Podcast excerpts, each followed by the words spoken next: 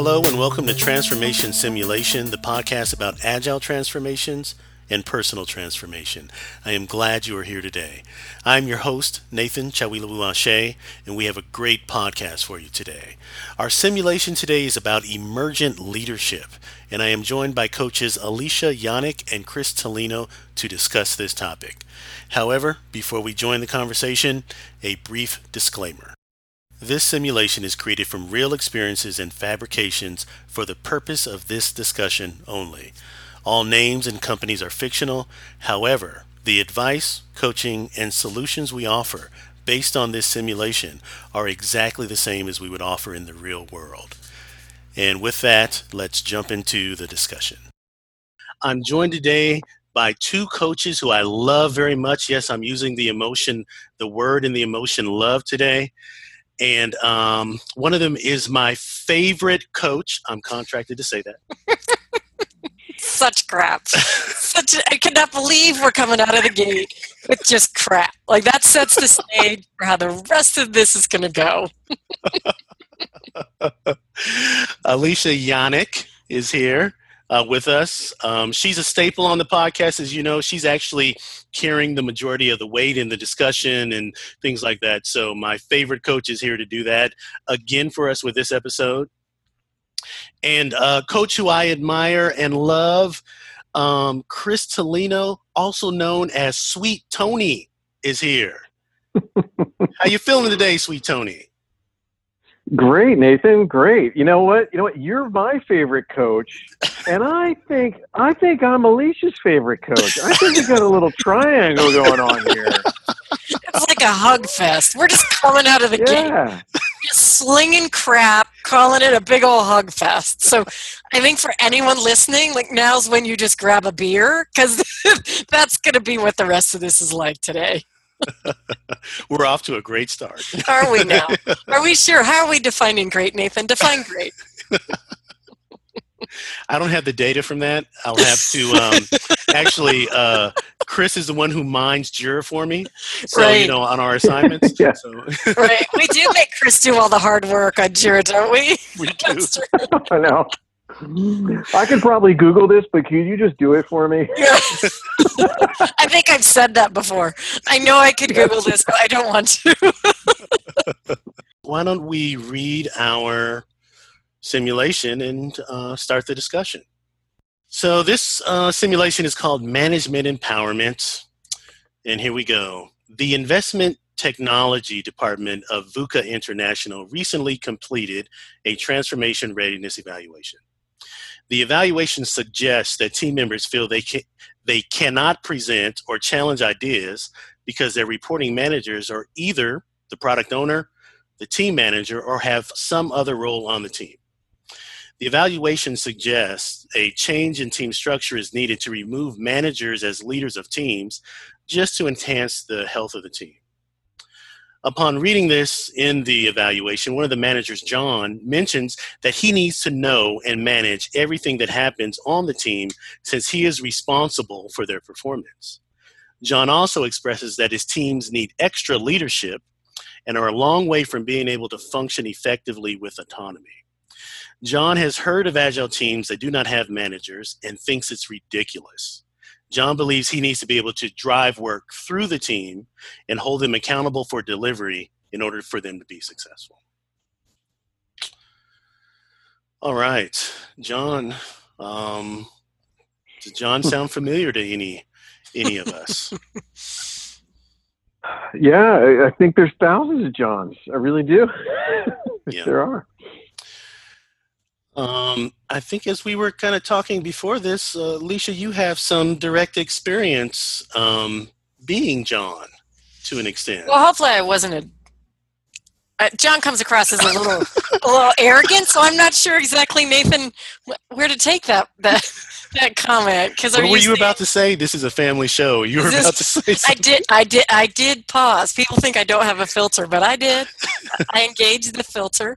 Um, you know what I wanted to say, though, so we'll chat about that on the side. Um, I.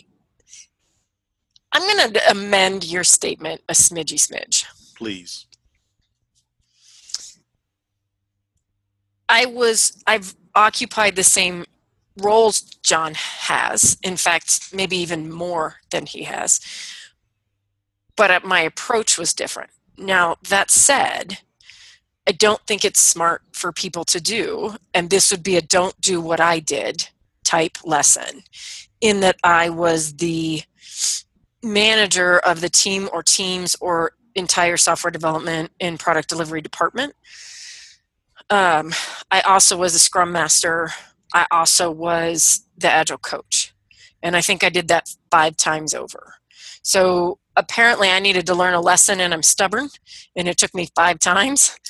Some of those experiences were the most successful agile transformation experiences I've had and some of the most successful management experiences I've had.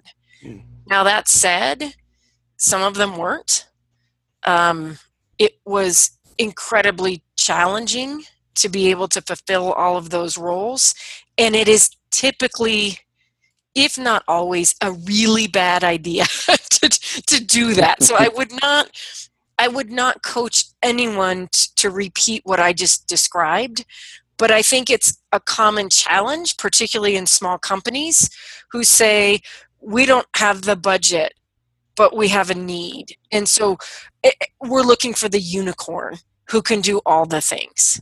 Um, but Nathan, that's slightly different from John, who is saying, my team's not capable of doing what you're asking me to let them do.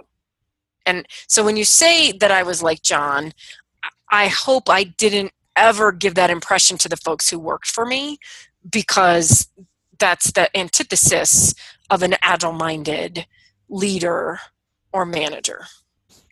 And I have a question for you. For me? Yep. Because maybe you know the guy who wrote this simulation. Chris, every once it's in a while, possible. Nathan knows.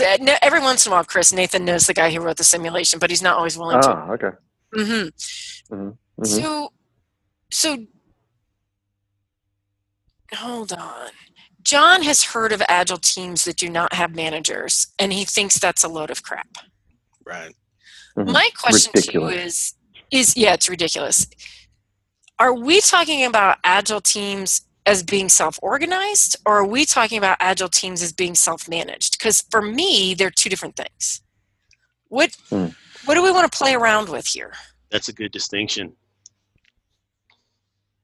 I guess um, I usually get really irked when someone answers my question um, with a question. Are you going to throw a question that. back my way? I'm going to hang up. you better not. but I mean, um, can this? Do you think this this team under John's leadership and direction they they probably can't self organize?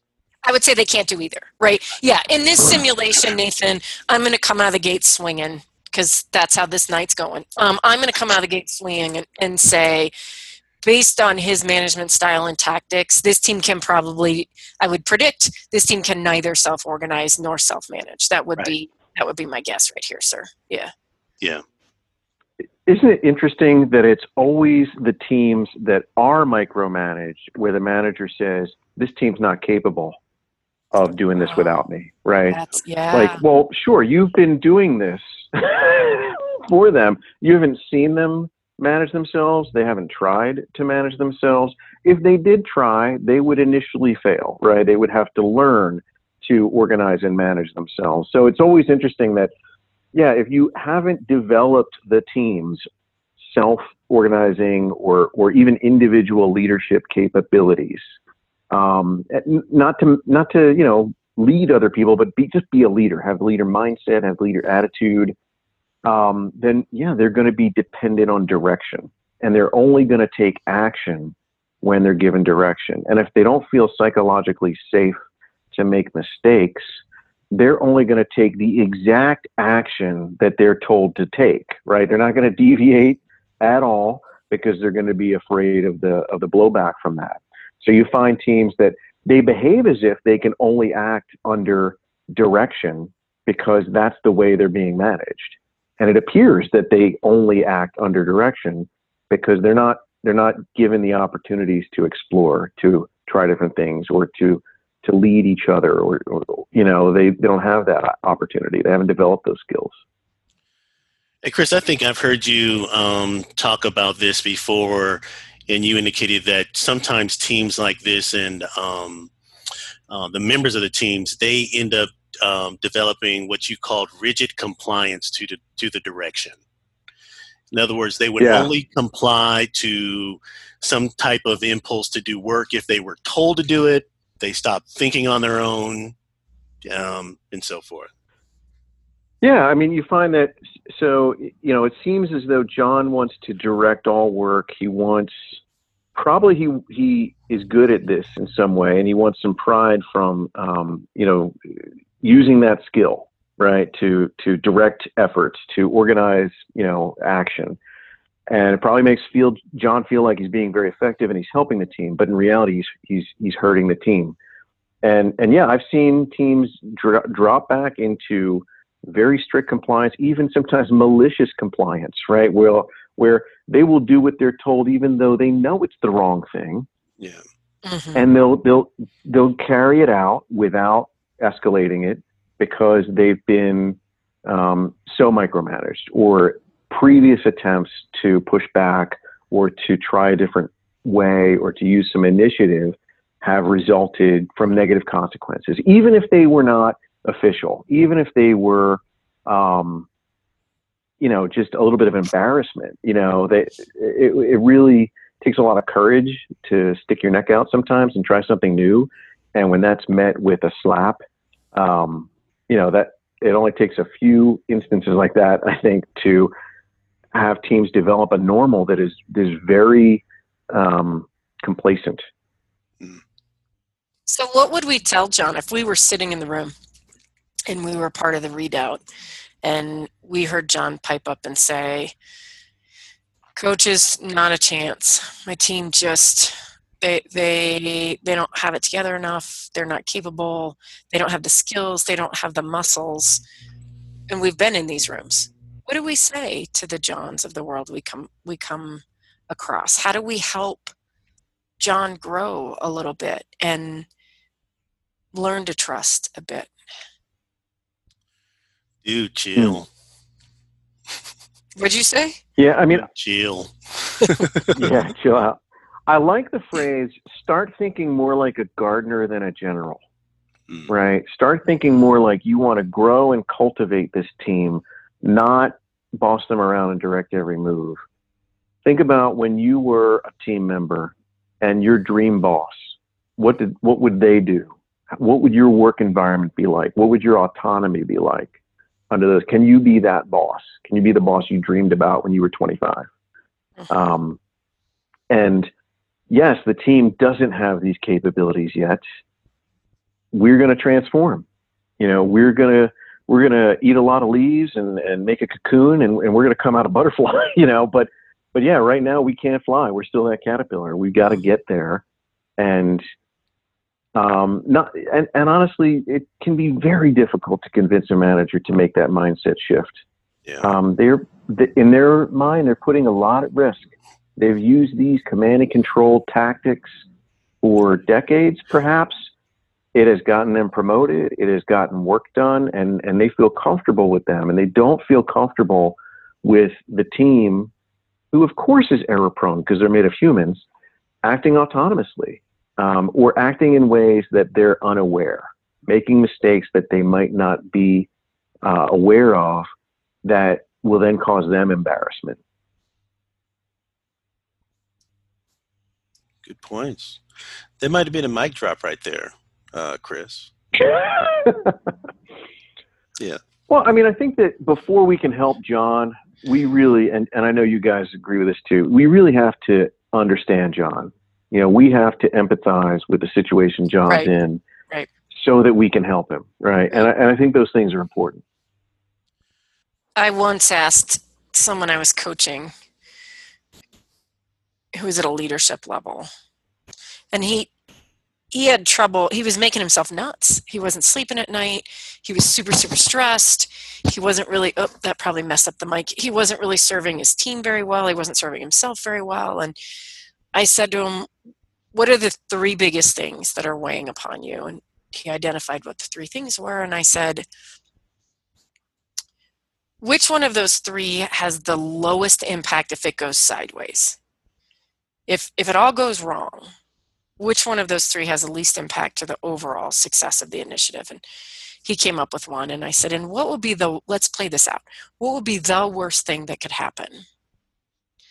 If you set the parameters for what success looked like and asked your team if they could deliver against those parameters and you said you were there for them if they needed your support but on a day-to-day basis you weren't going to micromanage them or that you were going to allow for autonomy right? So instead of saying what you weren't going to do talk about what you are going to do. You were going to allow for autonomy. And he played it out and he said he said some things and then he thought about them and he said some more things. And ultimately he said i said would the program fail? And he said no. And i said would you personally fail? And he said no. And i said would anyone likely lose their job? Or would the the customer base be harmed in any way? And i said he said no. Because we were talking about doing it for a week right? Or two weeks inside of a sprint cycle. We weren't talking about hands off all autonomy for till the end of time. Just to create some space just to start to create a different dynamic. And so we came to the conclusion that if he could communicate to his team this is what success looks like on this thing this initiative or whatever it was he could and he told them, I'm giving you some autonomy to do your thing here. I'm trusting you. I'm here when you need me. Come get me anytime. He could then focus on some of the other things that were more were higher were, were more were more Nathan, you had to edit this, but we're more critical. We're a little more high touch. Um, mm-hmm. if they didn't go right, it there could be some consequences. And he said, I love this. I'm so excited to try this. And he said, I don't think I can do it for two weeks, but I can give you one week. And I said, Great. And I, I said, Can I check in with you in a week? And he said, Yes, please do. And he couldn't do it. By the end of that really? day, and by the end of that day, he, he had twisted himself back up and yeah. couldn't do it. And so I think, Chris, when you say meet John where John's at, the, the it's not that this guy didn't you the relief in his voice when we came up with this coaching plan just this little small experiment was palpable and yet by the end of that day he he he had moved back into what he knew was causing him harm and ultimately chris to your point was causing his teams harm. But he couldn't do it. He just couldn't get himself off the mark.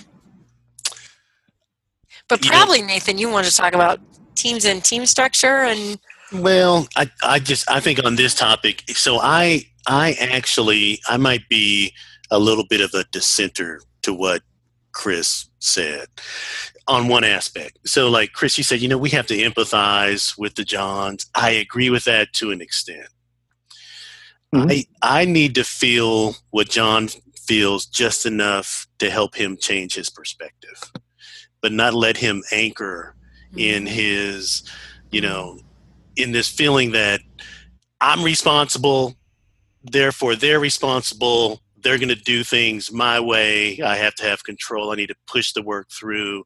I can't. Trust. I I don't. I guess as a coach, what I'm saying is I don't want to develop too much empathy for him because my job is to to an extent change him from a manager to a leader that empowers his team hmm. and if I feel too much for him, I might not be able to do that. If I'm too meaning you let him sit on the mark, Nathan. Yeah, no, instead of moving off the mark. Yeah, right. And and then I'm then you know I listen to him tell me, dude, I have I have six years of schooling in management, and I know about you know this. I'm like, dude, I don't care. You you, you need to empower these yeah. people. You know, um, I, yeah, you don't want them to take you hostage, right? right? It's like Stockholm syndrome, right? You can you can empathize so much that you start buying into it a little bit, or cutting them a break to not to not make some progress, right? right. Because they're like, oh yeah, you're you're dealing with so much. I guess I guess it's okay if you just keep doing what you're doing. Yeah, you don't want to don't go that far, and you can sometimes. Yeah. And usually I don't. So um, I didn't. I want to make sure this is clear, Chris. I didn't bring you on this show to disagree with you. Usually, I save that for Alicia. Just I disagree with her at least. but you can, uh, you can point counterpoint all day long. Just, yeah, I'm fine with it. Yeah. Yeah, I mean, and so so like my perspective here too is a little different. I am, I have to say, um, with these managers that have this approach, I am talking personally here. Um, I am not that sympathetic sometimes to what they want to accomplish, um, especially in John's situation here. Because it's obvious that if John continues on, unless John has some epiphany of a moment, some kind of hard stop, some kind of realization, or something like that, he's going to do this wherever he goes. And um, un- unfortunately for some people, but fortunately for me, I'd like to be the guy that uh, comes in and is very difficult for John to kind of continue looking at his teams the same way. And so mm. I'm not, sometimes I'm not nice, all the way nice to John. I want to force him to change. But sometimes, you know, I just, I have to be friendly to him. I have to respect him and I have to understand where he comes from. But there's a difference between yeah. being respectful mm-hmm. and being also being challenging. Oh yeah, right? I'm respectful so, and challenging. Right. That it respect means I understand that John that you come from a certain train of thought that got you to where you are. We're headed someplace different. So how do we get from where we are to where we're going? Because we're going.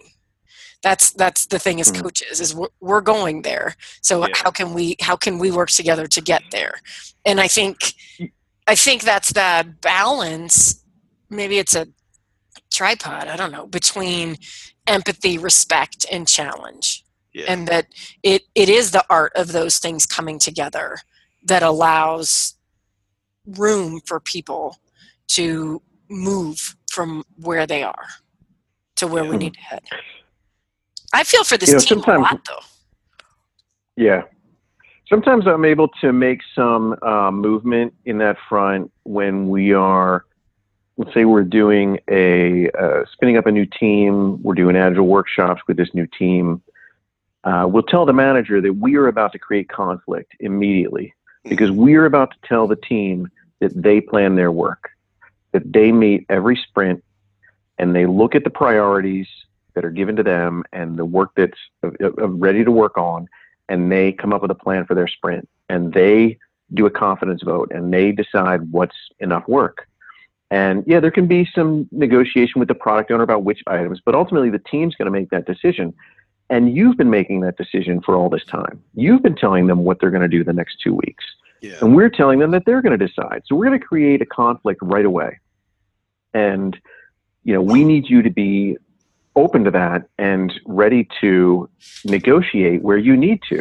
Um, or our preference, and I was saying that um, recently, please direct the team through the product owner. The product owner is the person that we, we really want to be prioritizing all the work for the team. We want that person to understand that whole domain, that space, all the priorities, um, so that everybody else doesn't have to, right? That's their job. All the managers don't have to understand everything that's going on. Um, as a matter of fact, that's one of the things I saw in the simulation that John wants to know um, everything that's going on, right? And we see this a lot, and it's it's and and Nathan, this is the one, one where I feel it's very effective to push back on because it is a giant waste of time, right? I mean, if you have a team of just 10, just 10 people, and you want a manager to know everything about everything they're doing, think about that. That's daunting. That's 400 hours of work a week you have to be aware of. Mm-hmm. It's and it's quite impossible, right? It, the the information needs to be summarized. Some information needs to be dropped. I'm sure they're making it sound better than it is, right? They're softening the tone, they're taking the bad news down a notch, and they're sending the information up. And then I'm sure that manager is doing it and sending it up to his manager. And so eventually the information that goes up becomes meaningless. It's not enough information to make decisions off of. You know, it's, you know, a better strategy is set the expectation with your team that they should know everything that's going on right? It's their work, that's their space, and that if you need to know something, that it's their job to produce it or come up with the answer. Whatever. That's a much better system. You're giving the team a responsibility. They can figure out how to how they're going to handle it, right? Do we need to have reports ready? Do we need to have information available? Do we have to have a tool so that we can keep track of, you know, what's going on? But but if if we have a stakeholder that has information needs, um, you know, rather than us constantly feed them information about what's going on all the time, you know, a comment every day and every story I hear sometimes, stuff like that. Um, you know, just have them be able to be responsive. Yeah. What does the team need to do? Yep. Oh, can I throw one thing out there that, I, that I like? What do you want? So I find that just introducing and playing a little bit of delegation poker. If you're not familiar with delegation poker, it's a game where there's seven cards and they describe varying levels of delegation. From on one end, the manager just decides, makes decisions, no input. The other end, the team decides. They don't even consult the manager. You know, there are things the team may decide. You know, and there's examples of that. Where are we going to go for lunch? We don't ask the manager, right? We just go. Right? And in the middle, there's a, you know, we agree, we collaborate, and there's some steps in between. But I find that some managers aren't even aware that there's multiple steps. You know, that, that before making a decision, I could consult with the team. Or before finalizing a decision, I could try to sell the team on what my decision is going to be, you know, and, and, and get their reaction. Uh, and that can help move the needle a little bit from command and control, one step at a time, towards you know self-organizing teams. Yeah. I try to do that with my wife too. I try to sell her on the decision I'm going to make before I make it, even though she doesn't know that's what I'm doing. And sometimes it's successful. Where it was, it's not going to be anymore. I'm batting about uh, 40 per, uh, 40% on that. Thirty percent. Uh-huh. That's So what do that's we? really good, Nathan. We talked about. We talked about wh- how we would coach John. Uh, Let's talk about bigger picture. John, I think Chris, you said in the beginning, there's thousands of Johns out there. So John is really an example of managers that we come across all the time when we're doing transformations. I, what do you tell managers who say, "What, what what's my job now?" If I have an, if we have, a, if I have a Scrum team, if my team members are, are either on Scrum teams, if you're in a matrix organization, they're matrixed out to different Scrum teams, and or you manage all the people who happen to be part of a Scrum team. What what do I do now that we're practicing Scrum when we're giving people accountability and authority? Then then what happens to that manager role? I know what I did myself personally, and I know what I've coached other managers to do. But do you have a do you have guidance that you give folks who come to you and say, "I don't," is there a spot for me? And that's that question about self organizing versus self managing. Yeah, I, I've actually seen this happen, and it worked out really well. And you know, we, I'll tell managers, you can actually spend a lot more time doing the work of a manager, right? Um, let's say you have a group that does some software development. You have a manager, and they're in charge of a big group of software developers, and they've been directing their day-to-day activities. They've been, you know, keeping on top of everything they're doing they're probably doing some design work. They're probably way too in the weeds than they should be. When they stop that, then then we start asking them questions like, well, what's your long-term plan for development tools? What's your DevOps strategy look like? Um, you know, what's your code coverage? What's your test automation look like? Um, what's your development plan for all your developers? What are the tools you're going to be using next year that you need to start looking at now or training now? Um, you know, what are some techniques you can bring in to your development organization to help them improve. Um, you know, maybe doing more one-on-ones with your team and finding out what support they need. Um, a lot of times there'll be uh, process issues that we encounter where there's maybe there's a manual process for uh, releases or deployments or approvals or you know getting data for testing or stuff like that that that teams have been complaining about for years, years and years, right? Like, hey, we can't get good test data, or we need another environment. Mhm. Hey, th- those are the things your team is asking you for. If your job is really to support them so they can be their best, they're literally telling you what they need.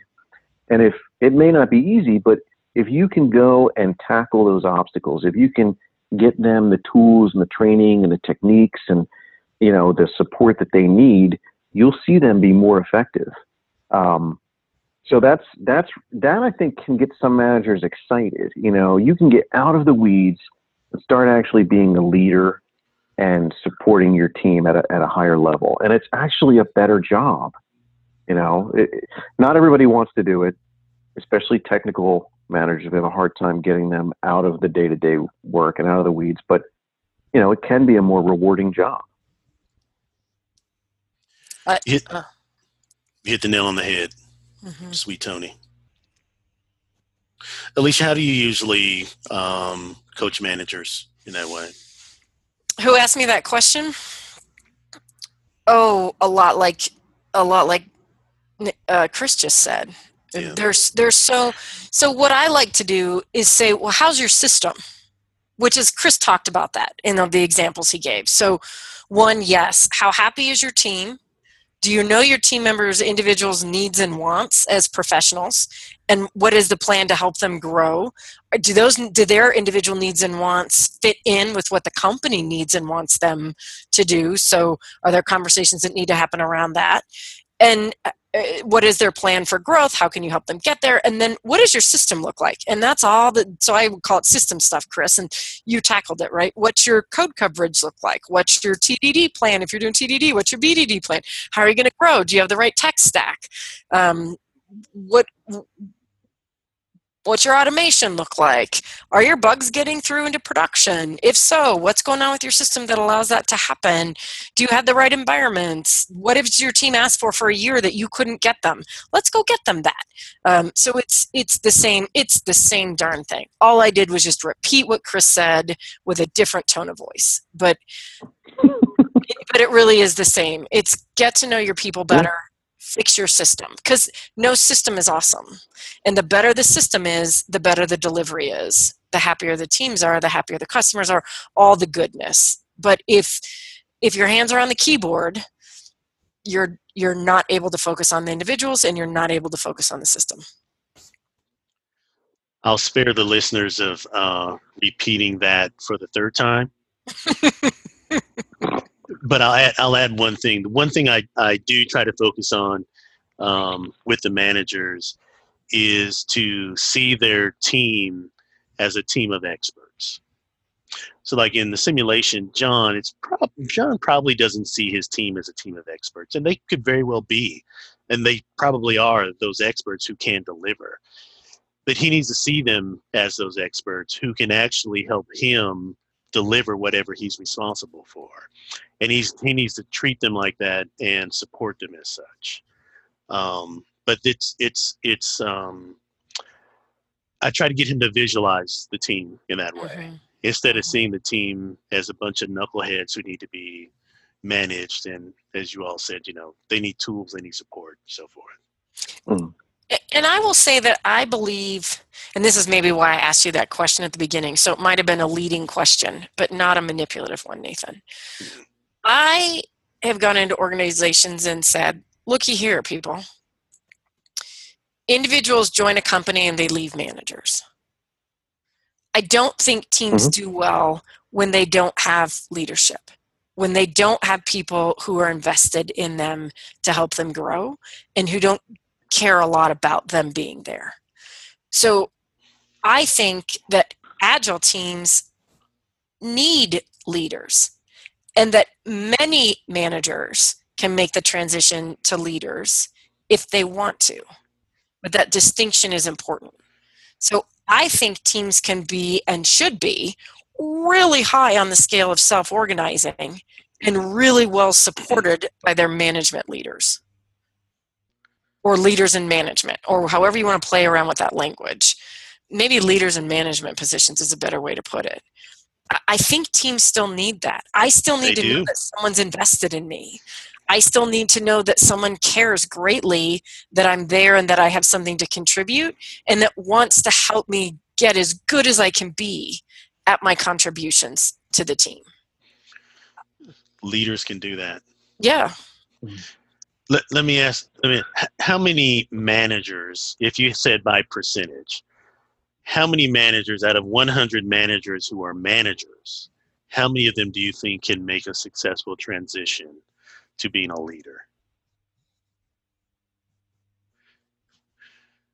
If we just scooped up 100 managers at any fortune 500 company that um, are in these management roles in is in agile um, over possibly over an agile team of those 100 how many can make a successful transition into being a leader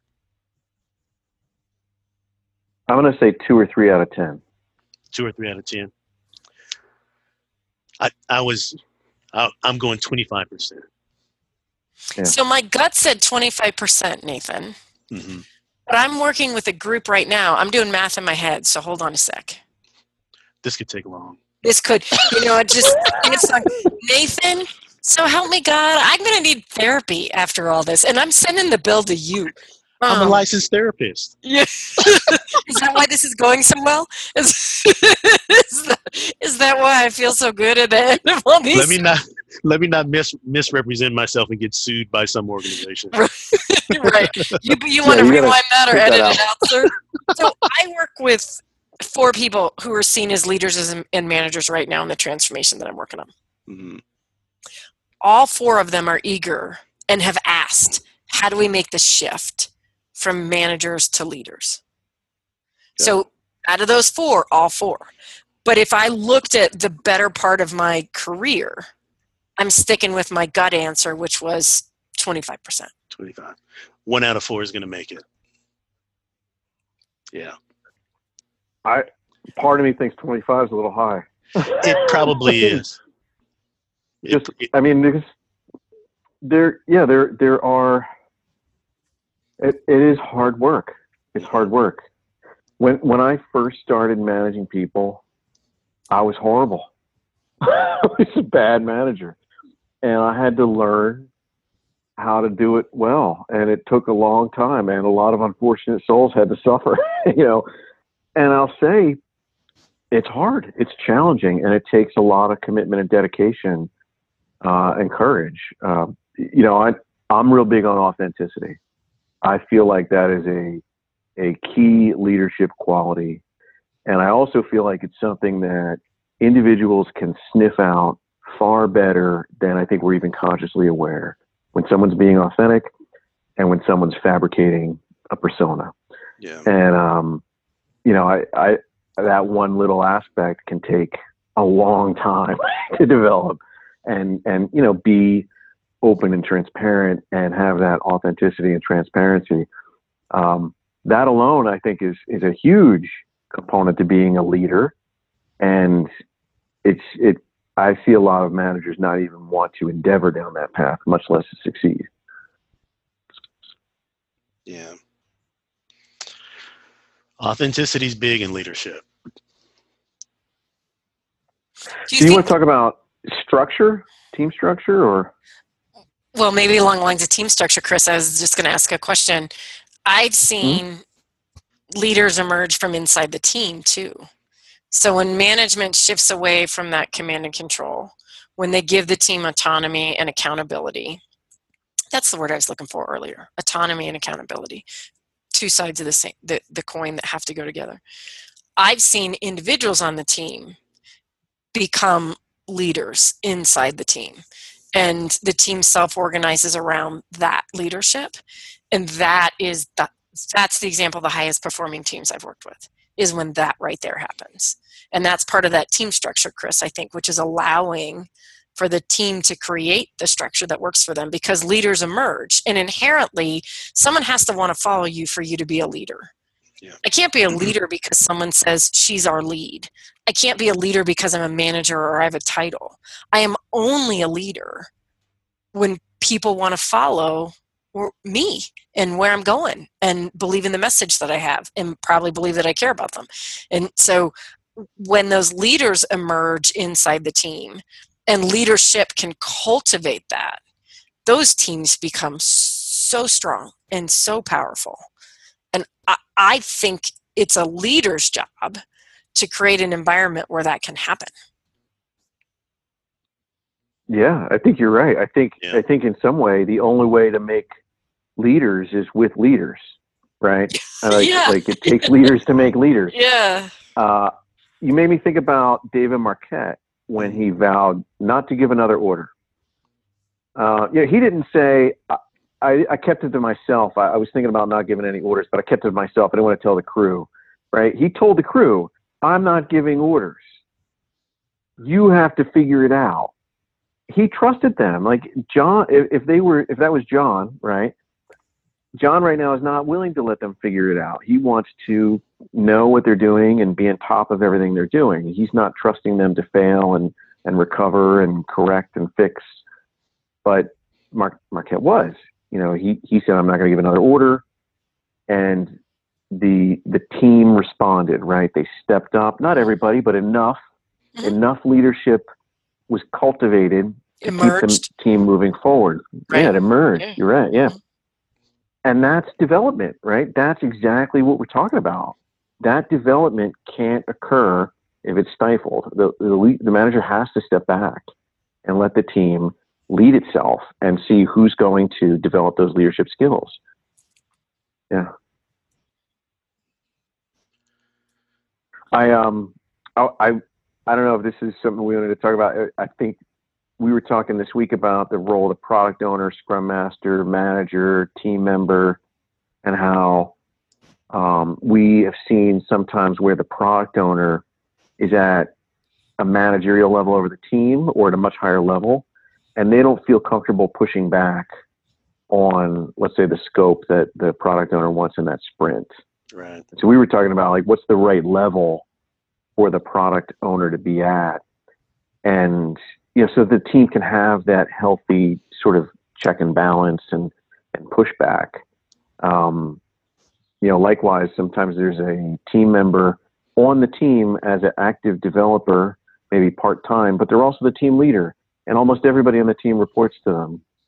And during a retrospective, it's just crickets. You know, nobody's saying anything of substance.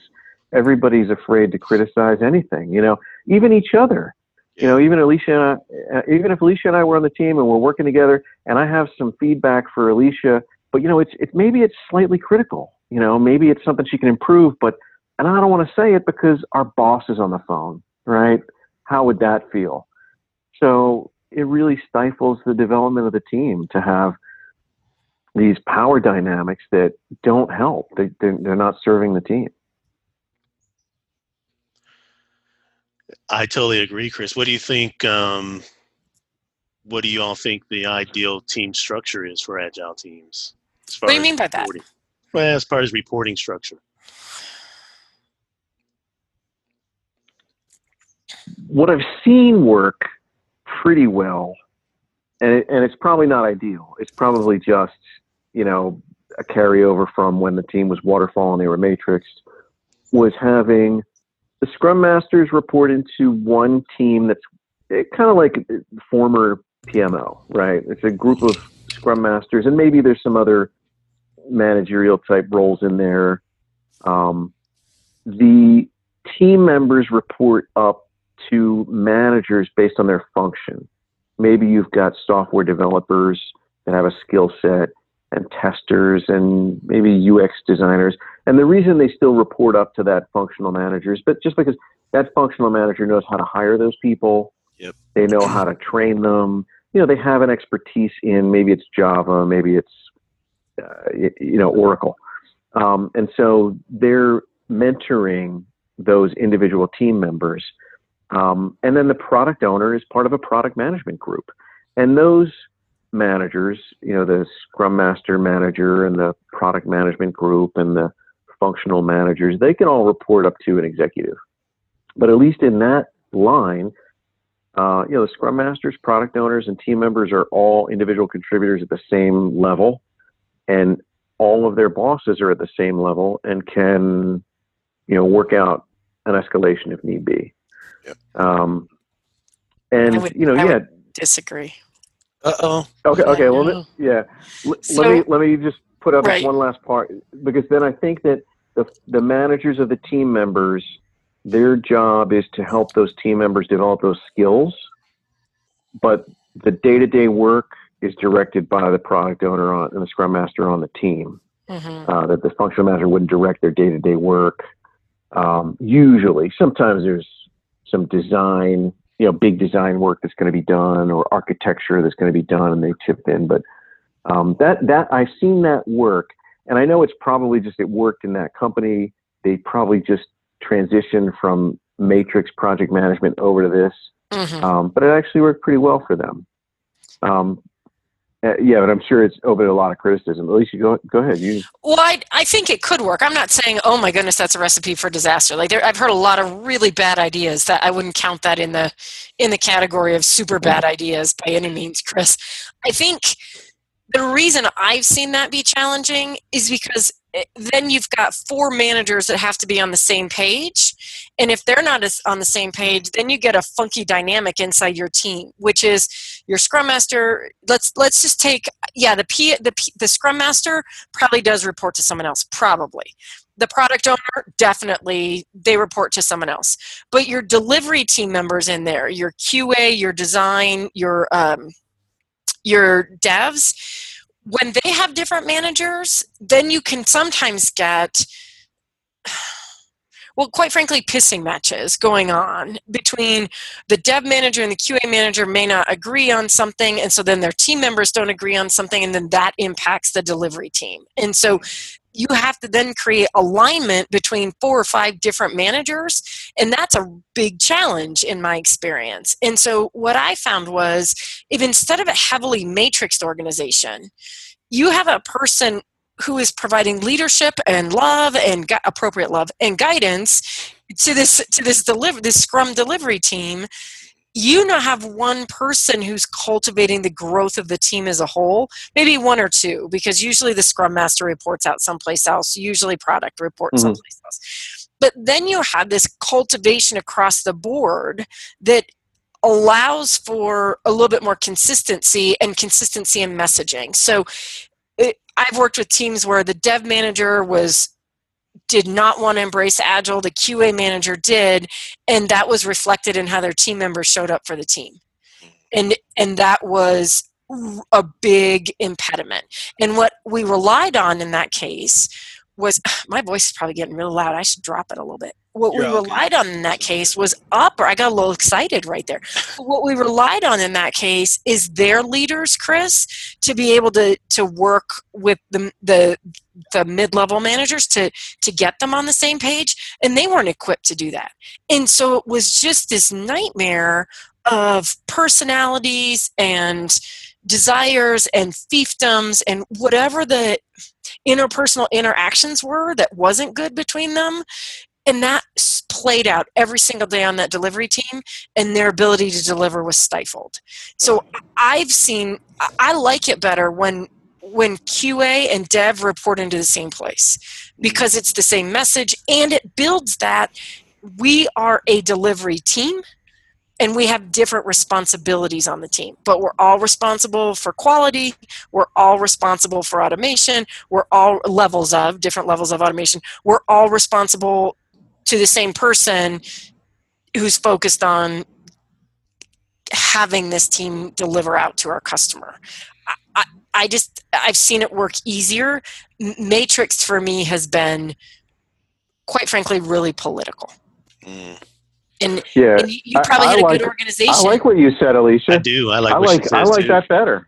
Yeah, Yeah. I like yours I've better. never been anywhere where th- I, I, w- I th- actually I think I have seen some teams where the manager is the manager for everybody on the team, and the risk there is they get way too involved in the team's work sometimes.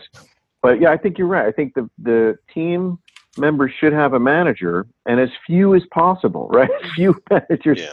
across that team, because you're right. If you had ten team members and they all reported to different managers, Right. that is just an opportunity for chaos, right? E- you even can have three, Chris. Quite frankly, I've seen it go sideways Yeah. with three managers. Add some Yeah. more on top of there, smokeroonies. Now Mm. you've got a, a pretty nasty hornet's nest in, in most cases. So I like what you said. Um, Could, we, Alicia, could you say like- that again, Nathan? Could I you, do. I like what you said, and I like your idea better than what I'm going to share. Okay, I like I like your experience better than what I'm going to share. So I am I am in more of Chris's camp, um, but I have to tell you, there's two reasons for that. One is that all of the high performing teams I've been on Mhm. um, have had team members that all reported to different managers. and Okay. everybody showed up. They brought their best to work. They were experts at what they did. For whatever reason, we didn't have to do a lot of escalations, and the politics didn't get involved. Mhm, mhm. And uh, we were we were just grinding it out in a good way. It was Mhm. great. I haven't coached a high performing team where there's been a um, a manager a, a, a manager on a team that has direct reports on the team. All of the high performing teams I've coached um, all have different managers. They all come from different. Yes, I've never coached a high performing team that had anybody reporting to anybody on a team. They've all been teams that had terrible dynamics. They wouldn't hold each other accountable. Whatever the manager said went. Um, so you know, I'm kind of limited by my experience there. But Nathan, you're saying that that manager is an active team member. He's a Scrum team member. Right. Oh well, that that's bad.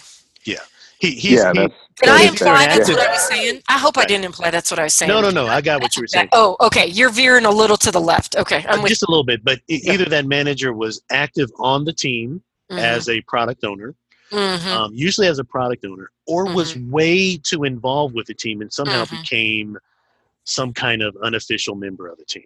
right, Um, like almost de facto.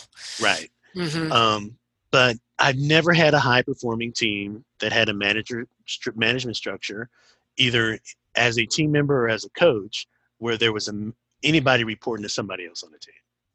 No, that that's a bad call. Now, I told you at the beginning I did that five times, Right. and I also said don't don't do what I do, people. It's not always wise to have to learn your lesson the hard way. But I had some great great successes with it, but I wouldn't say it's easily repeatable. Mm. Really, I wouldn't. I wouldn't. I would never put together a workshop that said go do this. cool. and I, and I for the same reason if you're reporting there's just no safety there's there's if my boss is No, on that's the word. yeah i mean if true, my boss is on my team i'm not going to feel safe to fail and recover and learn it whether my boss tells me i have room to or not You can't even say the F word if your boss is on your team. No, I can't. Well, can you imagine me in an environment where I couldn't do that, Nathan? But, and I've reined it in. But you know, on the very last podcast, you know it's coming. You know it's coming. I'm saving it up. You gonna say the fail word?